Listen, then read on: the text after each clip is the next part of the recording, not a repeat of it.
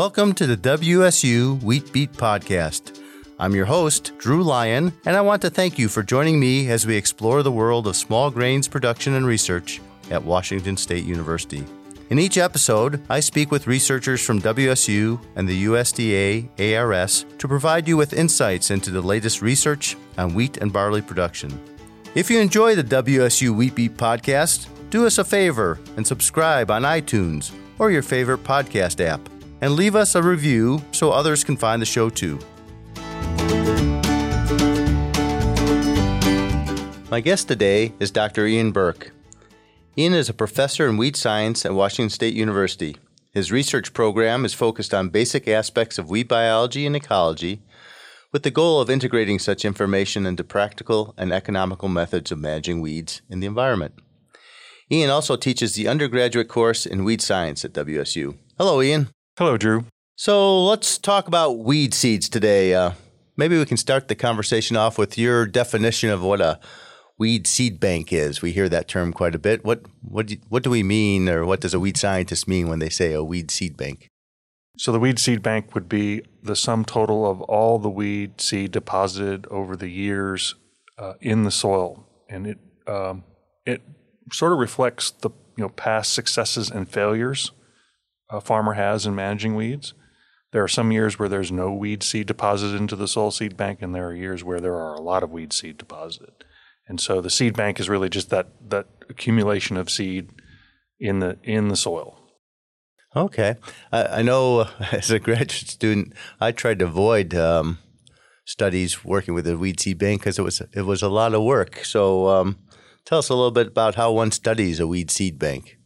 It's historically been a very uh, laborious pro- process. So you'd we'd collect hundreds of soil samples and um, attempt to grow out the weeds so by making them germinate. So you you put them in a greenhouse and uh, you either um, keep the core you've collected intact or or mix it up a little bit, and then you wait for weed seeds to germinate, and you assign a, a whole phalanx of humans to go out and, and count the weeds that germinate over often a six to eight month period. And so uh, by the time you get done doing all of that, then total investment in time is enormous just to quantify the what we would call the germinable seed bank, the stuff that's going to germinate in a greenhouse.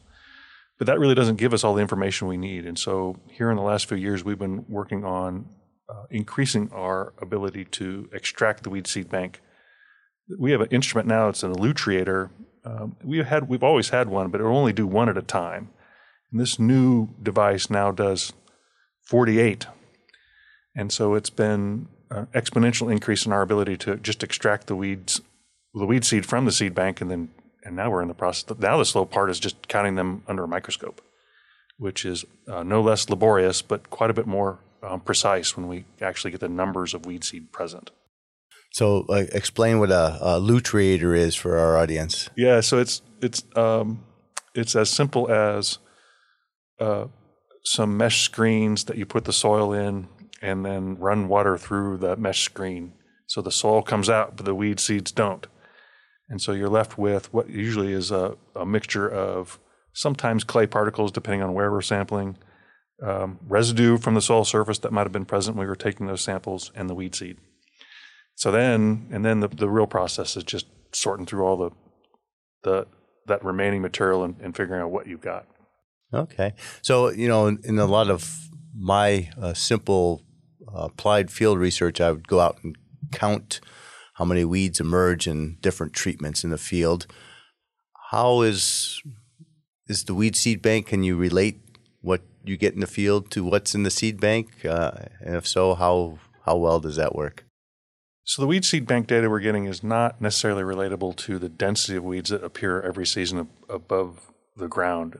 Something like only 4% of the weed seed bank germinates on any given season. It's because weeds and weed seeds have light mediated responses to their environment. And so weed seeds have a mechanism to sense when there are plants growing above ground.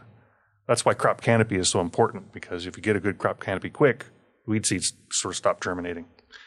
Um, but what the weed seed bank does tell us is over a long period of time, if you're able to sample over years, uh, how resilient your system is potentially. So if you see a declining weed seed bank over time and an increase in diversity of different species in the weed seed bank, that's a real good indicator that you've got a very effective rotation and that the weed seed are, particularly if they're, they're not very long lived in the soil, if they're declining over time, then that, that you're also making headway in, in making your farming system more resilient.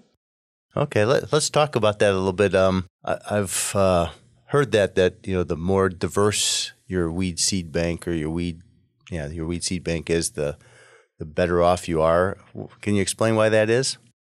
Uh, like all things in farming, it's complicated. So um, you know, whenever you, you have a very diverse rotation, um, that would include you know, all the inputs we know that are really impactful to weeds, to weed management. So chemical controls, um, good um, good diversity in timing of planting, um, potentially including a forage crop that would include, include a mowing, you know, anything that really uh, over the course of multiple seasons uh, selects for weeds in a lot of different ways. There are very few weed species that can um, really thrive in an environment where they're being um, constantly hounded to death. And so uh, the ones that do um, often do so at much lower density and with much lower seed production.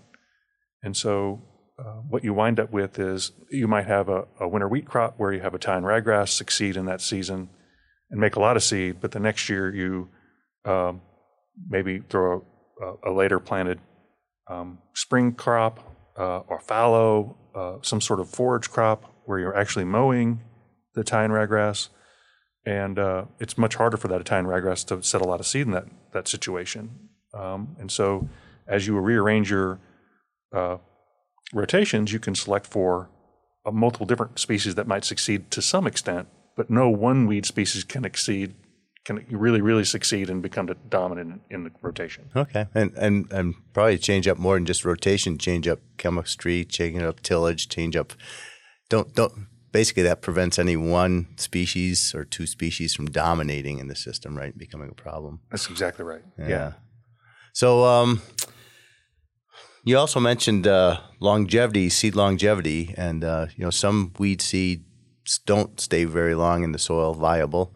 Others can stay quite a long time. So what, what's what's the spread, and what how does that tend to you know? Are there certain weeds that tend to have longer lived seeds and, than others? Uh, these days, I like to say that like everything else in the PNW, it seems weed seed lasts longer here than other places, and so our environment is not very conducive to the breakdown of seeds as rapidly as, as what's been reported in other areas. So we're really focused on trying to figure out what's going on here. Um, we know, for example, when we look at and ryegrass, that's really sort of an out of, out of control population. We'll see 40, 50,000 seed per square yard, um, which is an enormous population. When you calculate that over an acre, um, it's you know, tens of millions of seed.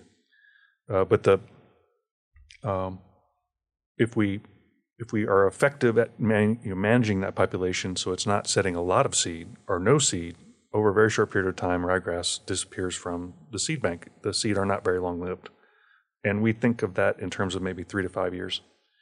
Um, although we're still trying to figure out exactly the, the, amount of time. Downy brome, uh, we suspect that there's some small amount of downy brome seed that um, are very persistent but a very large proportion of the seed bank of downy brome likely also declines at the same rate as Italian ryegrass. So very quick drop off, but there's some amount that's sort of difficult, recalcitrant, we would say. Uh, that compares rather interestingly to something like common lamb's quarter, uh, which appears to have a very long-lived seed, often measured in decades. And so you can have uh, outstanding success at managing something like common lamb's quarters over a career, a farming career, 30, 40 years. And one failure can completely reset that seed bank and last another 30 to 50 years, maybe longer. And so, you, um, you know, management of seed bank is really about um, understanding the, those biological characteristics in such a way that um, allows you to think critically about how to prioritize your farming system. If weed management is very critical in it, for targeting the weeds that don't last long in the seed bank and understanding there are certain weeds that, that you'll never really get rid of. Okay. So, what are some of the uh, management strategies for for managing a weed seed bank? I think you just started down that road. Let's let's go down a little farther if we can. So anything you can do to um, to manipulate the seed bank to the benefit, just sort of knowledgeably to to the farmer's benefit is um, they're often quite obvious. So uh, we typically start with a what we would call a stale seed bed. So you might do uh, a little bit of shallow tillage to stimulate um, seed that are responsive to light for germination, and then over the next three to five weeks, potentially use um, herbicides to um, kill anything that emerges, and then plant. So that would be a, a, stale seed bed technique, and we see that repeated commonly in, in multiple different systems. It, it assumes you have moisture, um, and some I know don't.